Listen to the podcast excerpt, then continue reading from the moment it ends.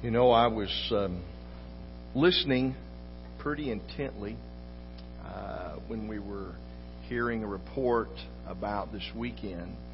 And boy, there was a lot that was said. I heard two things. I heard that people, out of generosity, made it possible for young people to experience Christ in a new way. And I heard prayer is cool. I like those two things. Those two things are powerful that that people give and people support so that others can experience Christ in a new way. And I love that prayer is cool, right? Because prayer, I believe, is the most untapped resource of power that we have in the church. That we too often do not understand, comprehend, or pray as we should in relationship to the instructions of God's Word. And part of that takes faith. It takes our trust and belief in the power of God and the presence of God and His willingness and desire to hear our prayers and answer them. And so that's what I want to share with you a little bit about this morning is Jesus the object of our faith. Jesus, the object of our faith. If you have your Bibles this morning, and I hope you do, whether it's on your phone or an actual Bible or a tablet or something of that nature, turn with me to Philippians chapter 2. New Testament book of Philippians chapter 2, and we'll get there in just a moment and look at that text. In a speech made in 1863, I want you to think about that for a moment. Over 150 years ago, Abraham Lincoln said, we have been the recipients of the choicest bounties of heaven. We have been preserved these many years in peace and prosperity. We have grown in numbers, wealth, and power as no other nation has ever grown. But, he says, we have forgotten God. We have forgotten the gracious hand which preserved us in peace and multiplied and enriched and strengthened us. And we have vainly imagined in the deceitfulness of our hearts that all of these blessings were produced by some superior wisdom and virtue of our own. Intoxicated with unbroken success, we have become too self sufficient to feel the necessity of redeeming and preserving grace, too proud to pray to the God that made us. I think about that, that portion of that speech, and 150 years ago, our president was looking and saying, Hey, we have prospered so much that we have forgotten that it's the blessing of God. We have prospered so much that we vainly imagine that it's something that we've done to be blessed like this. It's something that we've done to achieve this in our lives. And he says we have forgotten God, we have forgotten the importance of grace, and we have forgotten to pray to the God who made us. I think about how profound that is in relationship to where the world was 150 years ago and where the world is today. And I can't help but think that maybe we are reliving that moment in history. And that we have become so proud and so vain and so so self centered and, and so independent that we have forgotten God.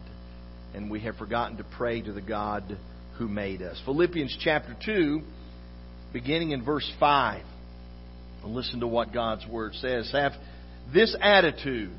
There's the important thing attitude. Have this attitude in yourselves, which is also in Christ Jesus, who, although he existed in the form of God, did not regard equality with God a thing to be grasped, but emptied himself, taking the form of a bondservant, and being made in the likeness of men and being found in appearance as a man, he humbled himself by becoming obedient to the point of death, even death on a cross. Therefore, also God highly exalted him and bestowed on him the name which is above every name, that at the name of Jesus every knee should bow of those who are in heaven and on earth and under the earth, and that every tongue should confess that Jesus Christ is Lord to the glory of God the Father. So Paul is writing to the church at Philippi. And as he writes to the church at Philippi, he is trying to help them to see that they need to, to stop living selfishly and pridefully. He's trying to communicate to them that, that they should not allow their pride and their selfishness to be the motivation for the things that they do or say in life. And as he communicates that, he's giving them an example in saying, look at Jesus who is, is God himself in the flesh and he humbled himself.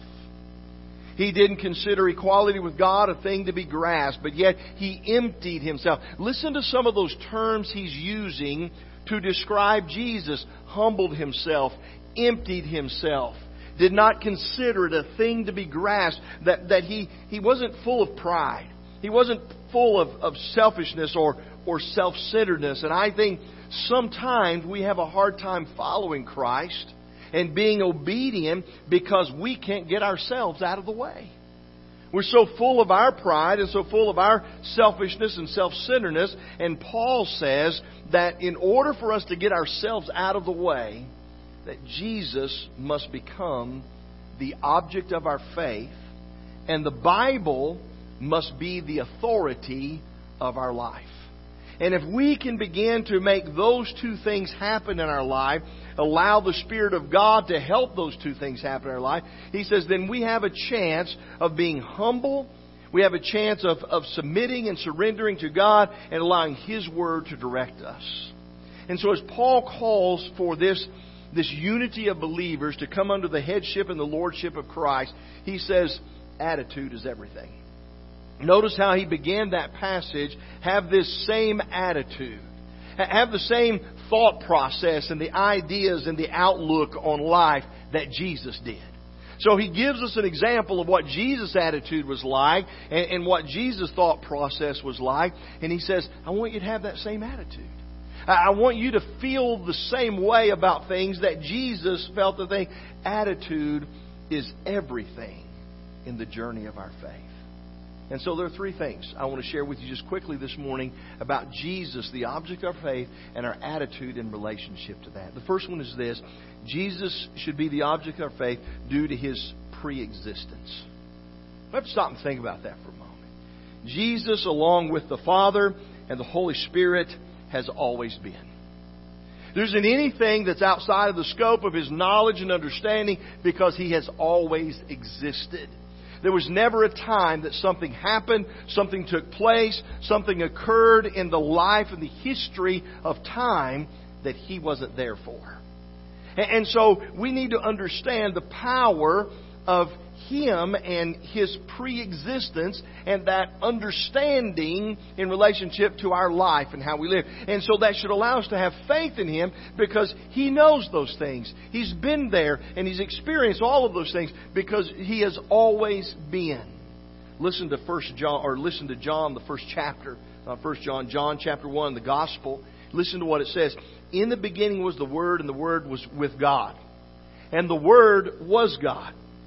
He was in the beginning with God, and all things came to being through Him. And apart from Him, nothing came to being that has come to being. In Him was life, and the life was the light of men. The light shines in the darkness, and the darkness did not comprehend it. That passage is saying that Jesus has always been. And there isn't anything in this world that was created by God that wasn't created through Him that he was involved with creation, that he was a part of creation, and that everything ex- that exists in the world in which we live exists through creation that came through Jesus Christ. He has always been. And because He has always been, He deserves for us to have a respect for Him and our faith, and that our faith should be placed in Him because He has existed for all time and everything that exists has come to being through him. And so he has a complete comprehension and understanding of all of those things so that he might lead us and direct us in our lives in the ways that we should go. Second thing is this Jesus should be the object of our faith due to his incarnation. Now, I know sometimes we use some Bible words like that and we go, wait, wait a minute, incarnation. What does that mean? It simply means God clothed as a, as a clothed as a man. God clothed as a man. Jesus left the throne room of heaven. And our passage this morning talks about that.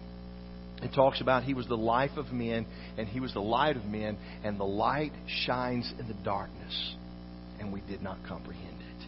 He left the throne room of heaven and the perfect serenity of the kingdom of God to come to earth.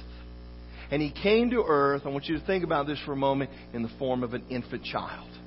Why? Because there are two things that Jesus came for. One of them is identity. He wanted to be able to identify with us, and he wanted us to be able to identify with him. And so from the very beginning, he began life on this earth as everyone begins life on this earth. He began life on this earth as an infant, so we could never say, well, he doesn't understand what it is to be a little baby. He does. So that he could, we couldn't say, well, he doesn't understand what it is to be a little 10 year old kid. He does. That we couldn't say he doesn't understand what it is to be a teenager or a young adult or, uh, no, he understands all of those things. He understands them perfectly because he was God clothed in flesh and came to earth so that he might be able to identify with us and we might be able to identify with him. Listen to Hebrews chapter 4 verses 14 through 16 it says this Therefore, since we have a great high priest who has passed through the heavens, Jesus, the Son of God. Let us hold fast our confession. For we do not have a high priest who cannot sympathize with our weaknesses, but one who has been tempted in all things as we are, yet without sin.